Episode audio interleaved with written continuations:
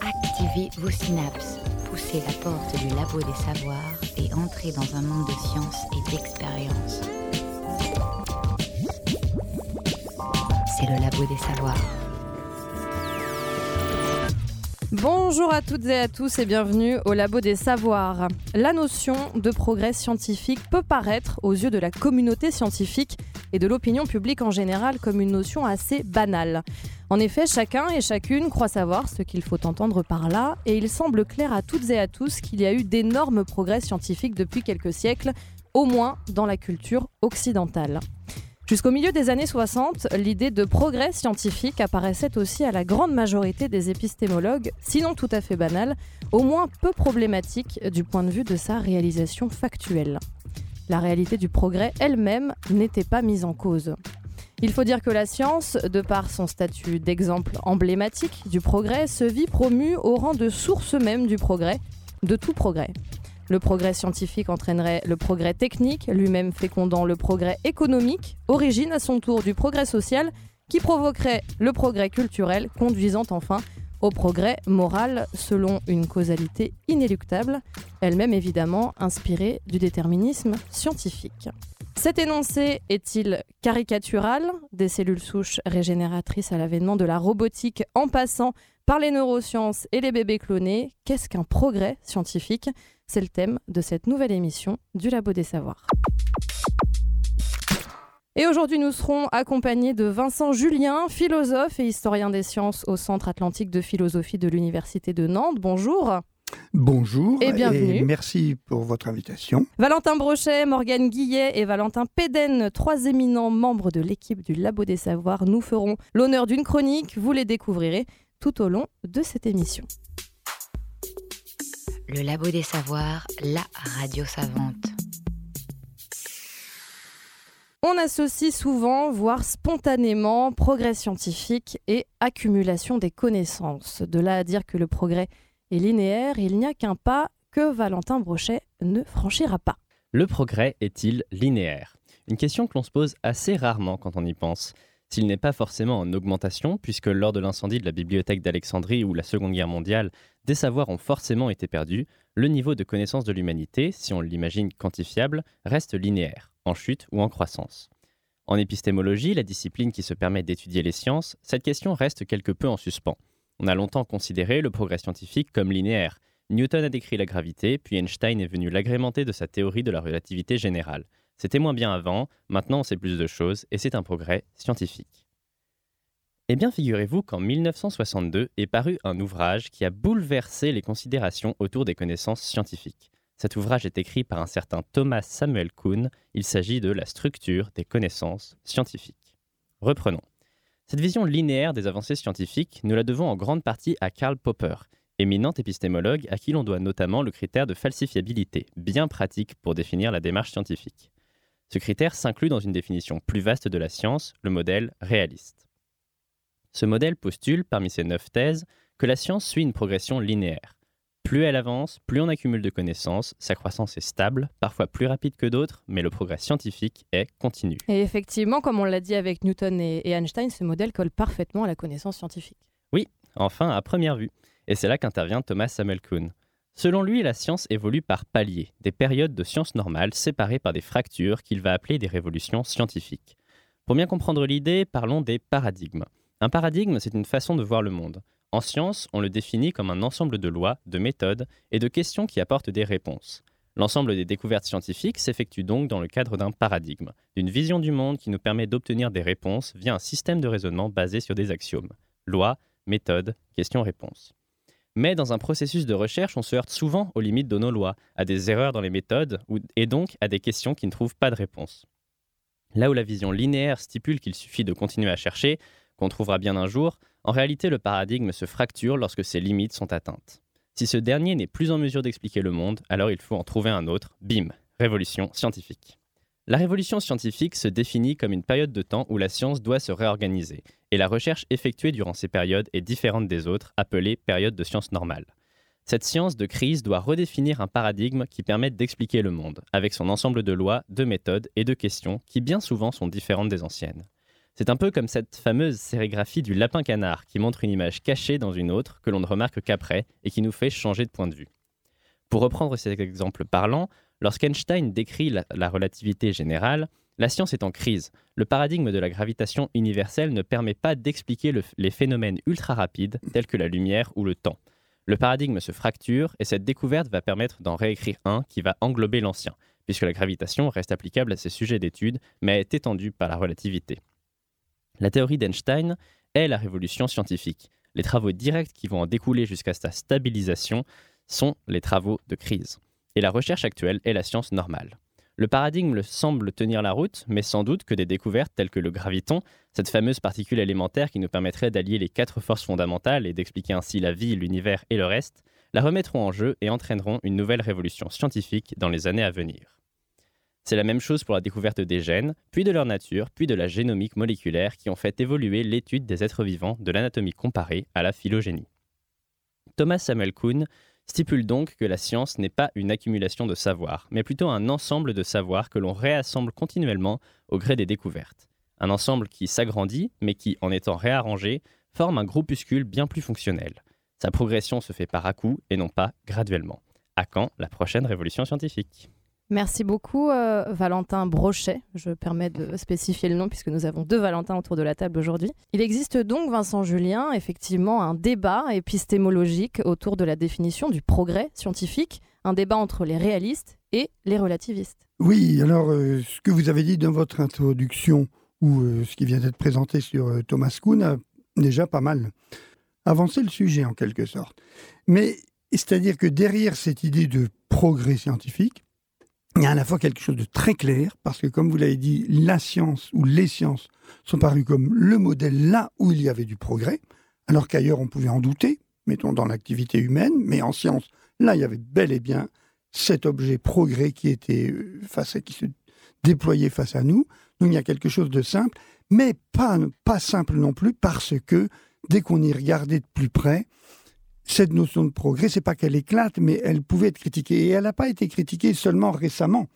Parce que même à des périodes où la science commençait à s'épanouir fortement, euh, par exemple au XVIIe siècle, dans, nos civilisations, c'est un siècle très important pour ça, on a des thèses déjà, euh, par exemple celle de Pascal, qui insiste bien sur le fait qu'au fond, la science et la nature restent cachées. C'est-à-dire qu'on peut découvrir des choses, mais qu'au fond, il y aurait des limites qui nous dépassent, des, régularités, enfin des secrets de la nature qui resteront, qui resteront cachés.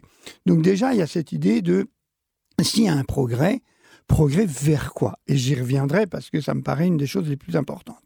Alors, vous avez évoqué une période un peu presque Eldorado de la science, la période scientiste, où ben, euh, les sciences découvraient tant de connaissances nouvelles, euh, tant de puissance aux théories scientifiques que, ma foi, on avait l'impression qu'il restait, comme disait Thomson, quelques détails et le monde resterait quelques deux détails et le monde serait entièrement euh, compréhensible. On en est, bien sûr, revenu.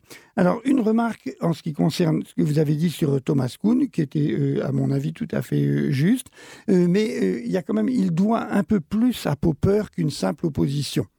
Parce que y aurait Kuhn le conventionnaliste et contre Popper le réaliste, et c'est plus riche, parce que notamment il doit à Popper, et on doit à Popper tous, enfin en tout cas moi je mets l'idée de réfutation, c'est-à-dire que les théories sont réfutables, et même c'est une caractéristique du fait qu'elle soit scientifique. Une théorie non réfutable n'est pas scientifique. Autrement dit, Popper nous a appris, ou en tout cas on le savait, ou certains le savaient, mais il l'a théorisé, il l'a vraiment argumenté, que euh, la science, les théories scientifiques, les progrès de la science, c'est avant tout et surtout une sorte de champ de bataille.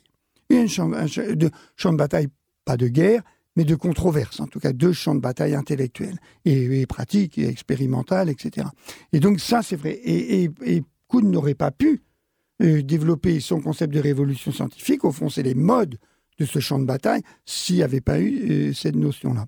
Alors, c'est tout à fait euh, finalement redoutable comme concept, c'est magnifique, mais c'est redoutable, parce que si les théories sont réfutables, ça veut dire que même quand elles ont été utiles, même quand elles font leur boulot de théorie scientifique, elles ne sont pas vraies. Et d'une certaine manière, oui, il faut le dire clairement, les théories scientifiques Moi, j'aime pas dire elles sont pas vraies. Par exemple, Elles sont pas vraies tout le temps. Voilà, c'est-à-dire quand mes étudiants disent ah ben alors la théorie de Newton n'était pas vraie ou Descartes euh, c'était pas vrai ou Archimède ou je sais pas. J'aime pas dire ça parce que qui suis-je? Enfin, qui sommes-nous Je veux dire pour dire ben non la théorie de Newton elle n'était pas vraie. Euh, sous, j'allais dire sous prétexte qu'elle a été réfutée. Mais alors, c'est pas vrai qu'elle n'est pas vraie, mais elle a quand même été réfutée. Ah, vous voyez que donc, quand on discute du, du- du progrès des sciences, euh, on est forcément un peu. Enfin, c'est passionnant parce que c'est compliqué. Il me semble que souvent, une solution en philosophie ou en général, ou peut-être dans l'histoire des idées plus généralement, c'est d'opérer des distinctions. Si on veut. Moi, je ne suis pas du tout un, relativiste. C'est-à-dire, il y aurait une manière de répondre à ça, ben, c'est de relativiser ce que c'est que, euh, j'allais dire, euh, la qualité, on va dire, la vérité ou la, la vérité relative, donc il n'y a pas de vérité, donc euh, voilà, bah, c'est. Moi, je ne suis pas, je, ne pense pas, et pour une raison qui est forte. Laissons de côté pour un instant ce qui arrive et comment se succèdent les théories scientifiques. Et on regarde, depuis que les humains font de la science, c'est-à-dire, mettons, 3000 ans, à peu près, ils ont produit des tas de théories scientifiques, mais dont on a dit qu'on on pouvait discuter, mais il y a une chose, des choses, une collection énorme de choses qu'ils ont produites que je distinguerai qui sont les connaissances scientifiques. Et ça, des connaissances scientifiques, vous voyez, c'est important d'en faire un long catalogue. Et on peut en faire un très long catalogue. Je sais pas, l'existence d'exoplanètes, euh, les, lois simples de l'hérédité, l'âge de la Terre, qui sont des choses assez complexes. Mais je veux dire par là, ce ne sont pas des théories scientifiques. Ce sont en quelque sorte des acquis de connaissances qui, quelle que soit la théorie dans laquelle ils ont été produits ou qui les explique, resteront valables. Et c'est-à-dire qu'une nouvelle théorie qui viendra réfuter une précédente ne pourra pas réfuter ces faits-là. Les exoplanètes, on n'imagine pas du tout aucune ouais. théorie cosmique qui vient dire non, non, il n'y a pas d'exoplanète. C'est absurde.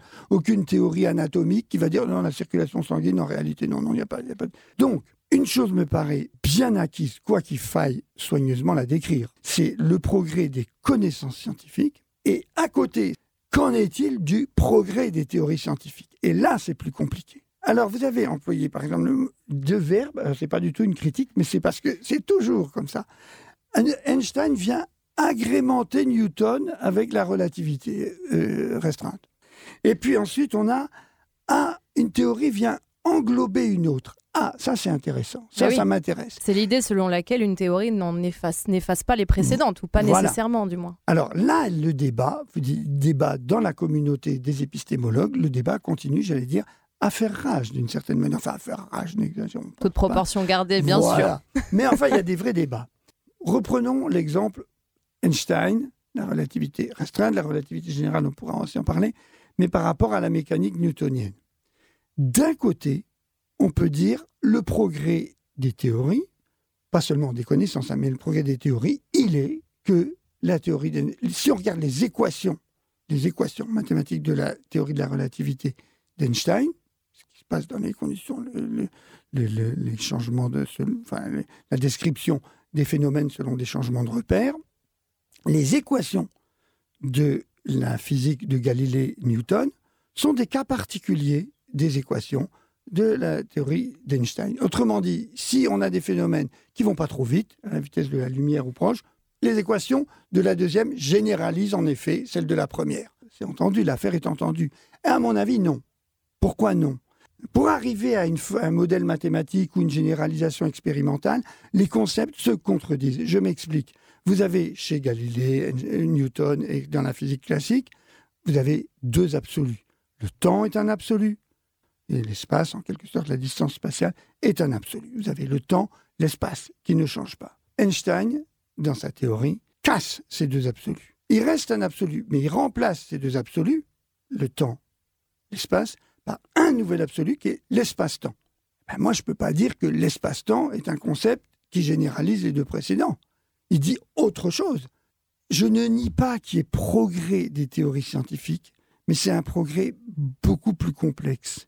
Parce que ce n'est pas un progrès qui accumule les concepts. Or, c'est une activité conceptuelle, produire des théories scientifiques. Ce que, ce que suggère aussi cette idée de, de progrès scientifique, euh, c'est aussi une évolution systématiquement positive de la science, c'est-à-dire une science qui va constamment dans le bon sens. Comment est-ce que cette idée-là, elle est débattue chez les, chez les épistémologues, de tous bords d'ailleurs, que ce soit des relativistes ou bien des réalistes? À mon avis, les progrès scientifiques, que ce soit des connaissances scientifiques ou la succession des théories scientifiques, c'est entièrement positif. Peut-être des auditeurs vont se dire, mais c'est quand même choquant parce que quand même on voit bien que la science a des aspects négatifs aussi bien que positifs et tout ça. C'est qu'en est-il du rapport entre les théories scientifiques ou la science fondamentale ou les sciences fondamentales et l'usage qui en est fait notamment par les techniques, les applications?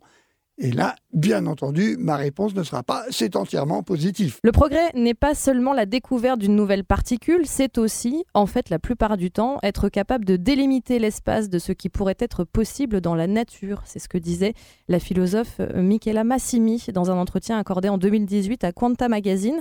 Qu'est-ce que vous pensez de cette citation? Elle est très riche, cette, cette, euh, cette citation, enfin cette idée. Et je renchérirai. Parce que la nature du progrès scientifique, donc connaissance scientifique et progrès plus complexe des théories scientifiques, est un peu euh, est, très impressionnant. Et très impressionnant évidemment pose une question inévitable. Progrès, il y a. Alors, on a dit, je ne vais pas répéter tout le temps, c'est pas de la même nature, mais progrès, il y a. Des théories sont toujours de plus en plus puissantes. En, ce sens-là, on peut dire qu'elles sont en progrès, elles aussi, même si c'est un progrès qui n'est pas cumulatif, etc. Elles sont toujours de plus en plus puissantes. Elles découvrent de plus en plus de choses. Par exemple, le boson de Higgs ou je ne sais quoi, etc. Donc, que ce soit en, biologie ou en physique, ou, etc. Et ce progrès est puissant, il est saisissant, il donne voilà, vers quoi? Et la question, vers quoi? Est-ce qu'on va vers un horizon? Est-ce qu'on va s'approcher des secrets de la nature? Ce qui est encore beaucoup dans, l'idée de beaucoup de gens. Et moi, je pense, j'ai une position radicale là-dessus, non seulement Kamini, que pas du tout. Mais non seulement on ne va pas atteindre les secrets ultimes de la nature, mais je pense qu'on ne s'en approchera même pas, même qu'on s'en éloigne, même. Je suis très radical là-dessus. Alors vous allez dire, mais comment ça se fait? Il y a du progrès. De plus en plus, notre dialogue avec la nature est de plus en plus performant et on s'éloigne de la vérité. Eh oui, mais alors, parce que je sors de ma besace, une autre notion qui m'importe et qui va peut-être rejoindre des choses que vous, alliez dire, c'est que en même temps qu'il y a progrès des connaissances et des théories, il y a un progrès encore plus spectaculaire de l'ignorance et que pratiquement toute théorie nouvelle, alors, quand je dis théorie, il ne faut pas penser que je néglige l'expérience, hein, parce que je l'ai un peu glissé comme ça. Pour moi, les expériences scientifiques sont évidemment, on va pas, peut-être c'est pas le sujet de discuter théorie et expérience, mais l'expérimentation et l'expérience, ça fait partie de la théorie scientifique. soit ça l'inspire, soit ça la vérifie, soit ça la teste, soit ça la, bon, etc. Bon, mais je veux dire que les, les, les, nouvelles connaissances produites, c'est comme, comment je vais donner une analogie. Parce que c'est pas, oui, mon idée n'est pas juste, oh, bah, il y a augmentation de l'ignorance du genre un peu une espèce de modestie à la Socrate. Oh, plus je vais, ou à la Jean Gabin, plus je vais, plus je sais que je ne sais rien, je suis une petite chose, etc. Ou même Pascal, idée intéressante. Non, non, moi, ce que je veux dire, c'est, à mon sens, euh, plus ouais, plus, plus précis, plus, point, enfin voilà, plus, ça met plus en cause les choses. C'est que non, c'est vraiment pas juste je me rends compte que je connais pas, c'est que c'est comme si je découvrais, vous, imaginons qu'on ait un château, un manoir géant, immense, avec des pièces, des étages, tout ça, et on l'explore. On l'explore, quand on a, ou une pyramide, on a réussi à entrer dans, un, dans une zone du manoir, ah, on, a on a découvert comment c'était. Évidemment, dans cette nouvelle pièce, cette nouvel étage du manoir ou de la pyramide, je sais pas quoi, qu'est-ce qu'on découvre? On a découvert, hein, on a appris, on a ah, qu'il y a des nouvelles portes, des, des nouveaux chemins, des nouvelles pistes, des, nouvelles, des nouveaux domaines qui nous sont présentés, suggérés, des nouveaux problèmes hein, pour les sciences, des nouveaux mystères dont on ne pouvait pas imaginer, avant d'avoir fait la découverte préalable, on ne pouvait même pas imaginer qu'ils existaient. Prenez, un, je prends un cas ancien, parce que pour moi la science commence, commence chez les Grecs. Euh, Avec les philosophes d'ailleurs. Voilà, oui. Mhm. Et ils ont une théorie scientifique sur le cosmos, c'est une sphère, etc., une sphère finie. Euh. mais lorsque plus tard, au XVIIe siècle, etc., éclatera la voûte cosmique, le cosmos, très bien, c'est un gain de connaissance. Mais imaginez le truc dingue, tout l'au-delà du cosmos devient un terrain à connaître pour la science. Bonjour le programme nouveau. Euh, c'est absolument. c'est l'idée selon laquelle une découverte en cache toujours une autre. Ah, et, voilà. et le savoir, finalement, n'a peut-être pas de limite, mais on verra ça avec Morgane. Et c'est euh, même, c'est même une, quantité d'ignorance qui arrive. donc, plus notre dialogue avec la nature est riche, plus les domaines euh, qu'on ne connaît pas augmentent. Voilà, ce que j'appelle l'augmentation de l'ignorance.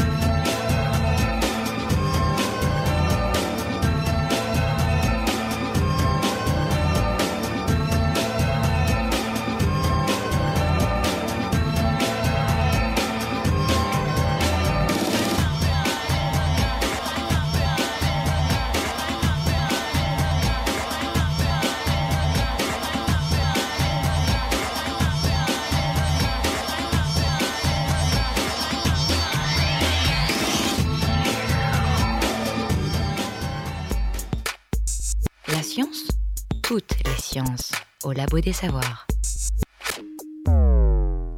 De retour au Labo des Savoirs en compagnie de Vincent Julien et nous discutons du progrès scientifique, vaste sujet. S'interroger sur la notion de progrès, c'est aussi et surtout questionner son sens. Le progrès n'a pas toujours été investi de la même signification. Le cours de l'histoire a directement influencé notre perception du progrès.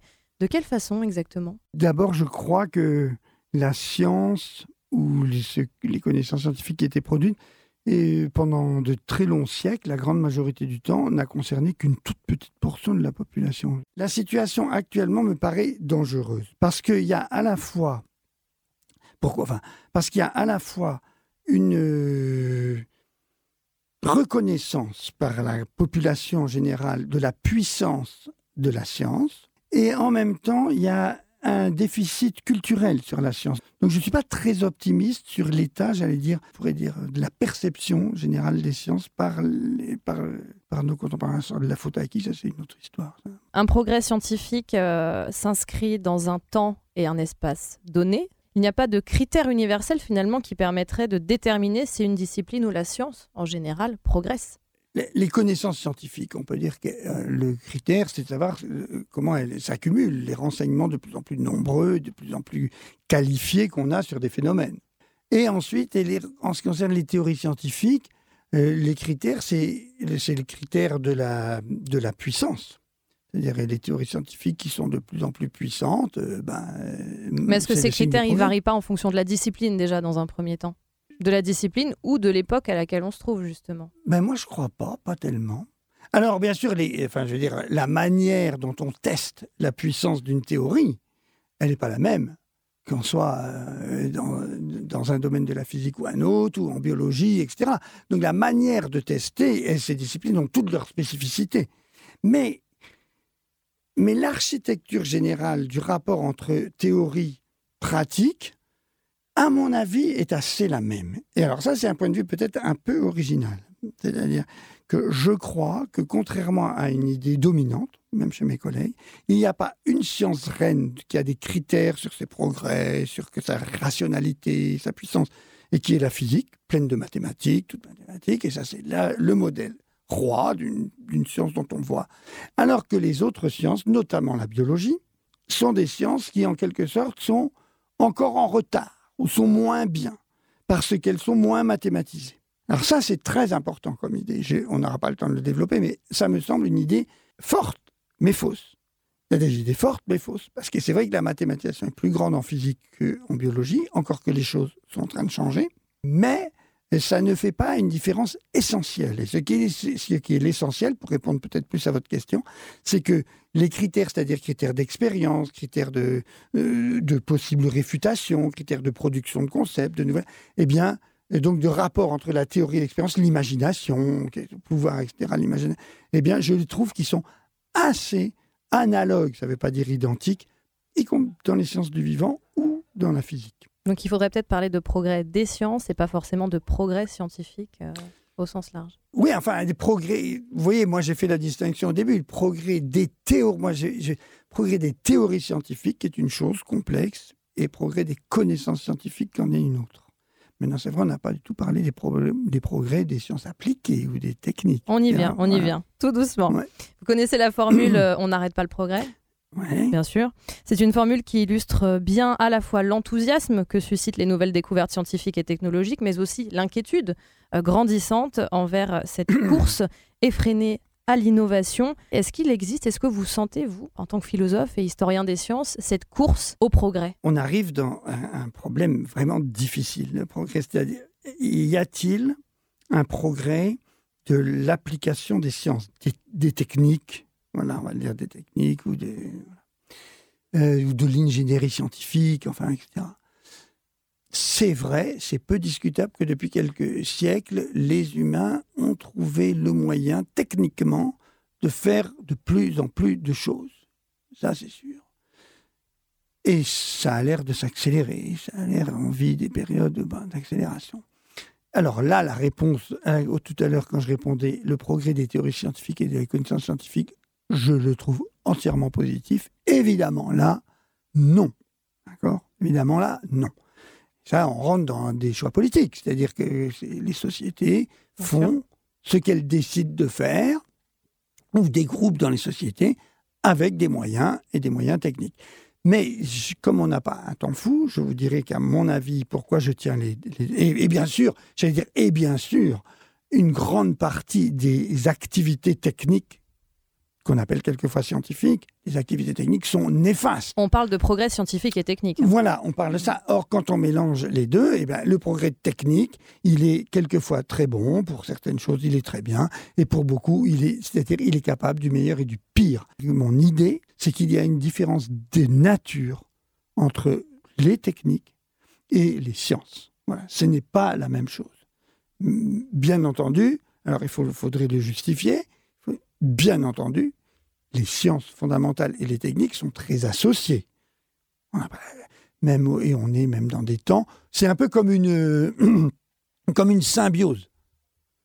C'est vrai que c'est un peu comme une symbiose parce qu'il y a même des théories scientifiques fondamentales qui pourraient même pas être euh, examinées, déployées, mises en scène, enfin, ne pourraient pas exister s'il n'y avait pas des techniques très, très, euh, très, très raffinées pour y compris construire les appareils. Je veux dire, pour le faire. Alors justement, on, juge souvent le, progrès scientifique, quand je dis on, c'est euh, le commun des mortels, on juge souvent le progrès scientifique à l'aune de ce qu'il nous apporte à nous, collectivement ou individuellement. Est-ce que justement, on ne confond pas progrès scientifique et modernité, voire progrès scientifique et innovation. Mais si, vous avez raison, on confond, enfin pas nous ici, mais enfin c'est confondu.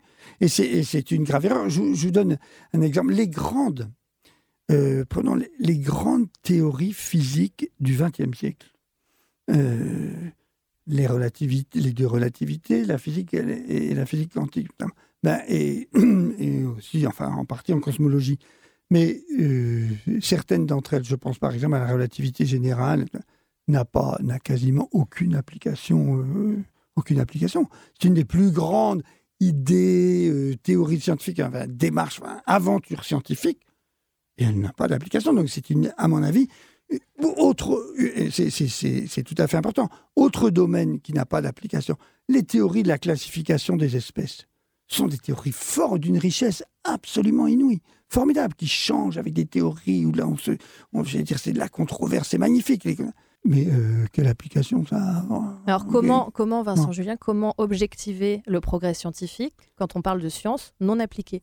Eh bien parce qu'elles sont, parce qu'elles nous permettent de comprendre de plus en plus de choses et en même temps de découvrir de plus en plus qu'on ignore, de, de, nouveaux domaines d'ignorance. Mais ça, c'est satisfaisant pour la communauté scientifique. Comment est-ce qu'on fait passer ce message auprès du grand public qui a besoin de concret, qui a besoin de palper, si je puis dire, le progrès scientifique, qui a besoin de le matérialiser? Est-ce si sûr, justement Et je suis quand même assez fasciné par le fait que le grand public est comment saisi et passionné par des résultats, par des nouvelles de la recherche fondamentale même quand il n'y a aucune. Alors après, le grand public peut rêver. À coup, si on lui raconte des trucs sur les trous noirs et tout ça, ou les galaxies ou des, exoplanètes, il va pouvoir rêver d'aller vivre sur des exoplanètes ou explorer. Ça, il peut rêver, mais ça, c'est fait pour.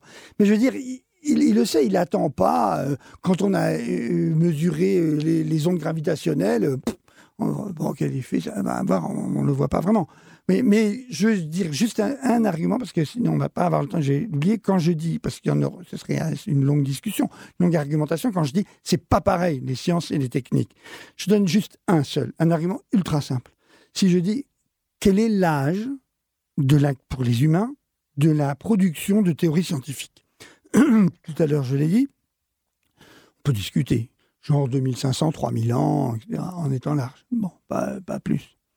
Quel est l'âge de l'activité technique des humains, des centaines de milliers d'années. Ça veut dire qu'au sein même de l'activité technique et technologique, il est possible, et je pense que c'est très important, de distinguer qu'est-ce qui relève de la connaissance scientifique, de la théorie scientifique, et qu'est-ce qui relève de pas quoi, pas des découvertes, mais euh, de l'ingénierie. Alors c'est tout à fait utile, etc. Mais euh, quand on fait des téléphones portables et tout ça, et qu'on les, qu'on les améliore leur performance, on fait pas de la, on fait pas progresser la, théorie scientifique. Je veux dire, mhm. Alors il semblerait que plus les théories scientifiques se développent, plus nous sommes en mesure de prédire l'avenir. Nous pouvons prévoir à la minute près des éclipses qui auront lieu dans des centaines d'années. La météo nous indique le temps qu'il fera dans une semaine. Grâce au progrès de l'imagerie cérébrale, nous pouvons même anticiper le comportement d'un individu à partir de son activité cérébrale. Jusqu'où la connaissance peut-elle aller? Existera-t-il un jour une théorie capable de tout expliquer et par conséquent de tout prédire? Le progrès scientifique a-t-il des limites? Morgane Guillet. D'immenses progrès ont été accomplis par différentes disciplines durant le XXe siècle. Chaque jour, des milliers d'articles scientifiques sont publiés dans tous les domaines et nos capacités de prédiction s'accroissent. Ce savoir pourrait-il s'étendre à l'infini? Nous pouvons avoir l'impression que si certains phénomènes échappent encore à la science, c'est uniquement parce que nos théories ne sont pas encore achevées. Imaginez alors jusqu'où pourrait aller la connaissance dans le futur. Grâce au progrès scientifique, vous pensez qu'il sera peut-être possible, un jour, de prédire le temps qu'il fera dans un mois. Eh bien, vous vous trompez. Les prédictions météorologiques sont intrinsèquement limitées, et les scientifiques en ont conscience. Ils ne pourront jamais prédire plus d'une ou deux semaines à l'avance le temps qu'il fera. Prenons un modèle simplifié de l'atmosphère avec seulement trois paramètres à prendre en compte. La pression, la vitesse et la température, comme si tout le bulletin de météo de la Terre tenait en seulement trois nombres.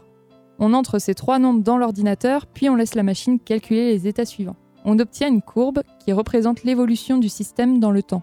Maintenant, imaginez qu'on recommence en prenant quasiment les mêmes nombres eh bien la courbe obtenue sera totalement différente. La moindre petite variation du système initial peut entraîner un immense changement dans les prévisions. En d'autres termes, un simple mouvement d'air créé par un battement d'ailes de papillon pourrait provoquer une tornade à l'autre bout du monde. Et celui d'une abeille pourrait empêcher cette même tornade d'apparaître. C'est ce qu'on appelle la théorie du chaos, ou l'effet papillon. Pour prévoir le temps de manière exacte, il faudrait connaître l'état de chaque molécule d'air de l'atmosphère. Ça paraît impossible, même dans un futur lointain. La théorie du chaos nous dit donc qu'un système peut être parfaitement déterminé par un processus de cause à effet et être pourtant totalement imprévisible. Il existe des systèmes dont on ne pourra jamais prédire l'évolution. Une deuxième limite à la science vient directement de la physique quantique. Cette théorie décrit ce qu'il se passe à l'échelle de l'infiniment petit. Prenez un cheveu, zoomez plusieurs milliards de fois à l'intérieur. Vous verrez un ensemble d'atomes alignés. Zoomez encore un peu, vous apercevrez le noyau d'un atome, puis les électrons qui tournent dans tous les sens autour de ce noyau. Nous ne pouvons pas voir ces particules, mais nous avons des modèles pour décrire leur comportement. Et il se passe des choses très bizarres à cette échelle. Quand on lance une balle de tennis de la même manière 100 fois d'affilée, elle aura la même vitesse à chaque fois. Quand on mesure la vitesse d'un électron 100 fois d'affilée, il aura une vitesse différente à chaque fois. Il n'y a pas de règle, ça dépend du hasard. Et les scientifiques, ils détestent ça, le hasard. La prédictibilité est donc mise à mal par la théorie du chaos et la mécanique quantique. Mais on peut penser que ces sciences cherchent à expliquer le monde extérieur, trop complexe pour être appréhendé par l'esprit humain. Il reste néanmoins un domaine où l'on peut être certain des résultats, les mathématiques. En êtes-vous si sûr? Le raisonnement mathématique fonctionne sur la logique, il est symbole de rigueur et de sûreté.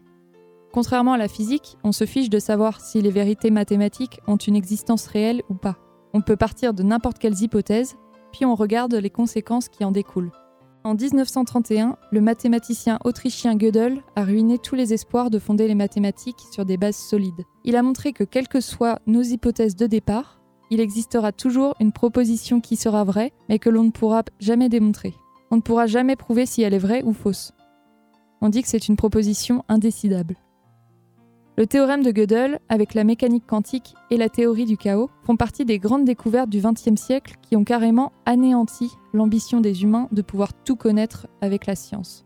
Mais même si la science ne peut atteindre la perfection que nous souhaiterions, elle reste la construction rationnelle la plus efficace que nous avons pour expliquer le monde qui nous entoure. Il reste cependant une limite à la science que nous n'avons pas abordée encore, une limite posée par les femmes et les hommes eux-mêmes, très différente des trois autres. Il s'agit de l'éthique, par exemple, les scientifiques n'ont plus le droit de faire des expériences sur les grands singes, comme c'était le cas avant. La science dans tous ses états au Labo des Savoirs. En quoi l'éthique influence-t-elle ou a-t-elle influencé le progrès scientifique? Ça, c'est une question pour vous, Vincent Julien. Ben, oui, alors là, je ne sais pas si j'aurais les idées très, très claires là-dessus sur la question de, de l'éthique. Ça dépend. Les questions d'éthique sont à tous les coins de rue, j'allais dire, dans l'activité scientifique et technique, surtout quand il s'agit des techniques. D'accord? Bien sûr. on, sait, on a plein d'idées, nous viennent, nous viennent tout de suite à l'esprit. On, laisse de côté, mettons ça, ce qui est un vrai problème, bien sûr. Du point de vue des, des recherches sur les, les théories scientifiques elles-mêmes, est-ce qu'il y a des restrictions éthiques à avoir? Alors, c'est l'exemple que vous avez donné. J'y pensais d'ailleurs en venant, je me disais, oui, l'expérimentation animale. Mhm. Alors, on ne peut pas dire l'expérimentation animale a été, est fichtrement utile, non seulement pour euh, mettre au point des médicaments, je ne sais pas quoi, des trucs comme ça, enfin, ben, ils le disent, mais fichtrement utile, y compris pour des.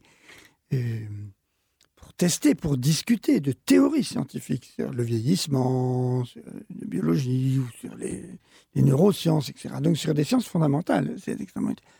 Alors, est-ce qu'éthiquement, il euh, faut les interdire ou pas? Au fond, votre question n'était pas à moi, vous, Vincent Julien, qu'est-ce que vous en pensez? Ben, Non, d'ailleurs, parce que vous êtes là pour y répondre. Je, ne sais pas trop ce, que j'en pense. Ce que je sais, c'est que c'est quand même euh, euh, utile, peut-être indispensable que. Bon, bon, alors, mais si vous ma, mon idée générale, elle serait plutôt que pour ce qui est des sciences fondamentales, même par exemple en biologie, sur les concepts de vieillissement ou sur d'autres, je pense que on répond à une curiosité qui fait partie de la nature humaine. Et il y a une curiosité pour comprendre les phénomènes et que cette curiosité est légitime.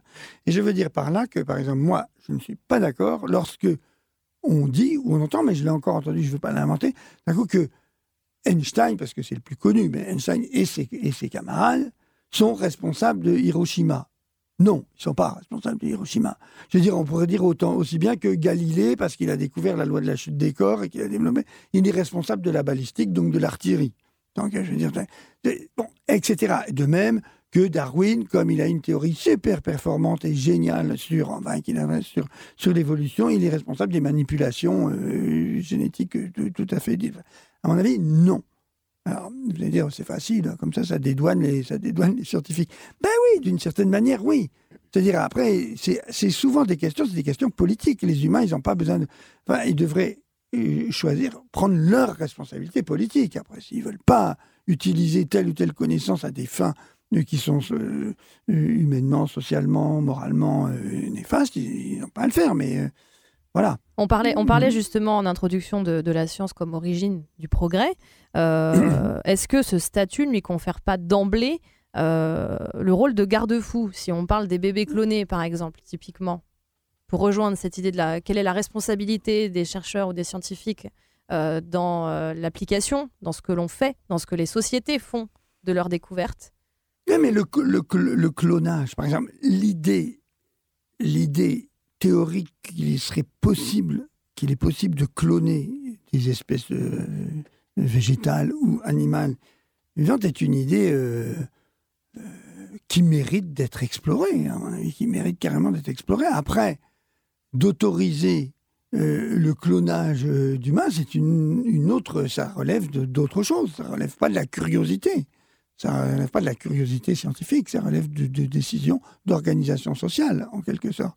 Mais par exemple, le débat sur les OGM, mettons, euh, je comprends bien que Monsanto ou d'autres entreprises, maintenant, il été racheté par une. Bon, et, que le fait que ce soit devenu privé, que des brevets scientifiques de découverte de certains, certaines OGM soient devenus des, brevets privés des marchandises, me choque totalement, absolument et complètement.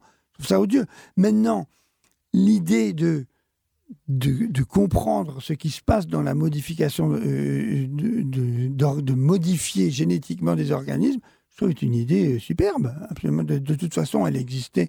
Euh, elle existait depuis qu'il y a des, depuis que je sais pas quoi des paysans ont modifié des maïs ou des animaux etc ils ont modifié génétiquement le progrès scientifique doit-il ou peut-il être observé appréhendé indépendamment du progrès moral? Ben moi je crois que oui parce que alors c'est pas qu'une bonne nouvelle parce que je pense que le magistère moral de la science qui a existé, puisqu'il a été comme une espèce de modèle de la, du progrès pour les civilisations, avec des retombées, etc., un ruissellement en sociologie partout.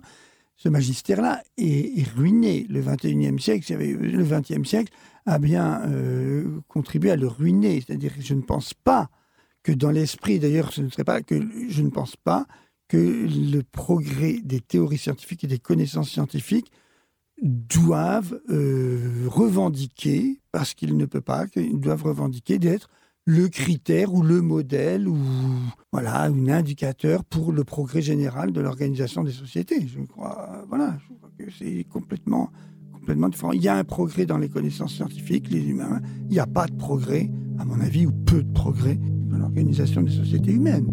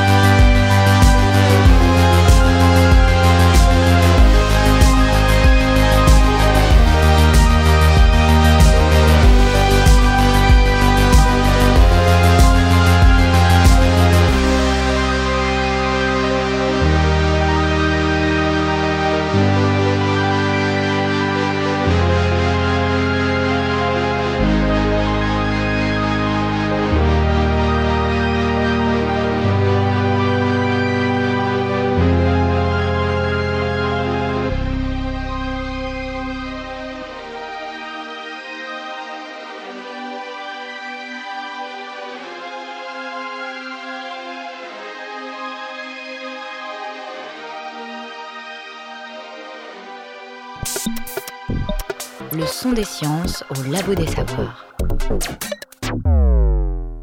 Valentin Péden, c'est à vous. Je suis allé à la rencontre de Pierre Musso, qui est philosophe euh, spécialisé dans les sciences de la communication et ancien résident de l'Institut d'études avancées de Nantes. Euh, Pierre Musso a dressé pour le Labo des Savoirs une généalogie de ce qui serait une véritable croyance en la science et la technique. En faisant le récit de ce mythe, il nous livre également les critiques qui lui sont régulièrement adressées. À l'époque, donc, Bacon ne parle pas de la technique, il parle des sciences comme vision séculière, justement, remplacer la vérité scientifique à la place de la vérité théologique. L'idée de progrès au sens d'un progrès dans le temps, c'est-à-dire correspondant à la flèche du temps, orienté vers un mieux euh, être de l'humanité, un bonheur, euh, voire une perfection aujourd'hui à travers un, certain nombre de visions technoscientifiques. Je pense par exemple au, transhumanisme.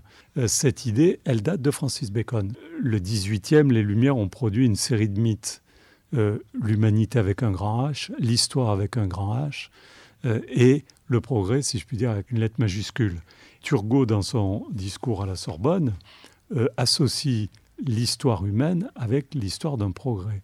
Et c'est Condorcet, un peu après, qui va reprendre cette idée et va dire non seulement on peut décrire un progrès, mais on peut prévoir, euh, grâce à cette vision linéaire et à la flèche du temps, orientée vers un mieux, euh, cette idée de progrès. Euh, donc ça va devenir, on peut dire, un mythe, voire une religion, je disais au XIXe siècle, avec l'explosion industrielle et l'explosion des technologies.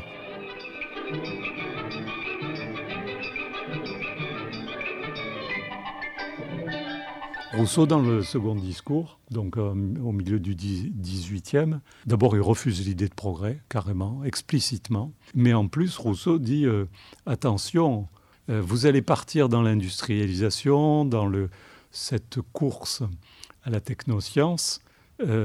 c'est une folie destructrice, mais en même temps, vous ne pouvez pas ne pas y aller. parce qu'il y a une perfectibilité de l'être humain qui fait son identité et qui paradoxalement entraîne en même temps cette dénaturation. Et je pense qu'on est en train de vivre et de voir euh, se réaliser cette euh, vision et la pensée de Rousseau.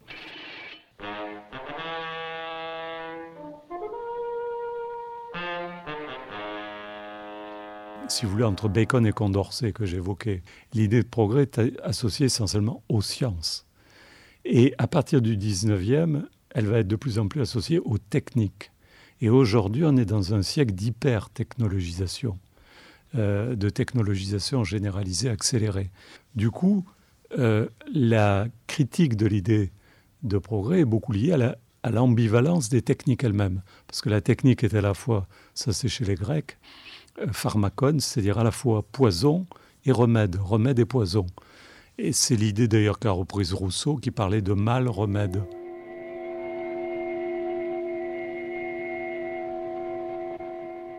Il faut euh, voir dans chaque culture et dans chaque civilisation revisiter chacun euh, des concepts. Et que la notion de progrès, par exemple, d'abord, elle, est très inscrite dans la matrice occidentale chrétienne. Le christianisme a introduit l'idée d'un temps linéaire avec même un début, un moment, euh, un carrefour qui est la naissance du Christ en particulier. Si vous avez dans des tas d'autres cultures, asiatiques en particulier, une vision cyclique du temps, ou une vision par exemple sédimentaire, ou autre, ou un mouvement pendulaire, euh, vous aurez une toute autre idée du, progrès, ou même de la stagnation de l'humanité, c'est un point fixe. Euh, et donc cette idée de progrès est très liée à cette idée de temps linéaire, donc orienté vers un mieux qu'il soit céleste ou terrestre, un âge d'or. Et pour beaucoup de civilisations, et d'ailleurs c'était le cas de l'Antiquité, même en, l'Antiquité grecque et romaine, l'âge d'or est à l'origine.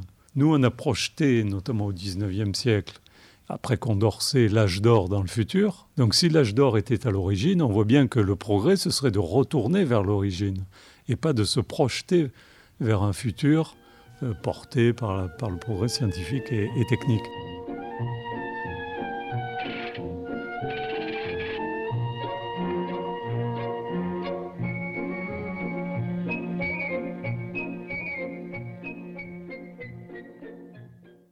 Voilà, qui vient euh, boucler la boucle de cette émission. Merci beaucoup, Valentin Péden. Vincent Julien, pour vous, la, croyance de l'Occident en la science et la technique est-elle en train de se détricoter? D'abord, euh, une chose, moi, euh, du point de vue, puisqu'il y, y, a un extrait qui nous parlait de manière très générale des temps, des civilisations, etc.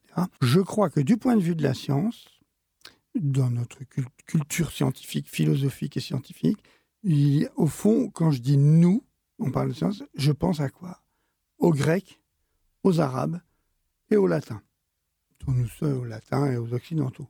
Et en fait, je crois que ces trois segments, à la fois euh, linguistiques, historiques, sont les trois grands segments qui ont formé les sciences et les conceptions des sciences qui sont devenues mondiales maintenant. Parce qu'autant il est vrai de dire ah ben oui, mais il y a d'autres civilisations, etc., qui pensent différemment, euh, les mythes du temps, le, temps cyclique, etc. Il est quand même peu discutable qu'aujourd'hui, les théories scientifiques, biologiques, physiques, mécaniques, etc., géologiques, que vous soyez dans un laboratoire à Pékin, à Mexico, à Moscou ou euh, à Oxford ou Paris, ce sont les mêmes. Donc c'est cette conception gréco-arabo-latine occidentale qui est maintenant la science dont on parle. Après, on peut parler d'autres choses. Des rapports au temps, rapports à... Ça, c'est d'autres choses, d'autres rapports même à la connaissance, aux autres, euh, aux phénomènes, etc. D'accord, c'est autre chose. Mais je veux dire, les sciences, maintenant, c'est ces sciences-là, au fond, quand même, qui sont... Ah, vous, vous évoquez euh, hmm. les Grecs, les Latins, les hmm. Arabes. Pierre Musso parlait de retour aux origines. Est-ce qu'on n'aurait pas perdu, quelque part, l'idée selon laquelle la science fait partie de notre histoire culturelle globale?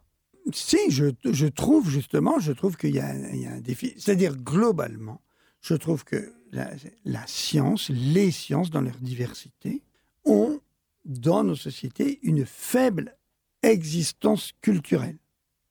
Ça, c'est vrai, c'est-à-dire que c'est à la fois magique, obscur, puissant, euh, c'est des tas de choses comme ça, et ça n'est, je dis, pour beaucoup, et euh, on est peut-être dans, on est sans doute dans des sociétés ou des civilisations qui ont accepté, euh, plutôt que d'être critiques, de s'interroger sur, euh, de se former sur, euh, d'aimer ou de moins aimer, etc., de choisir.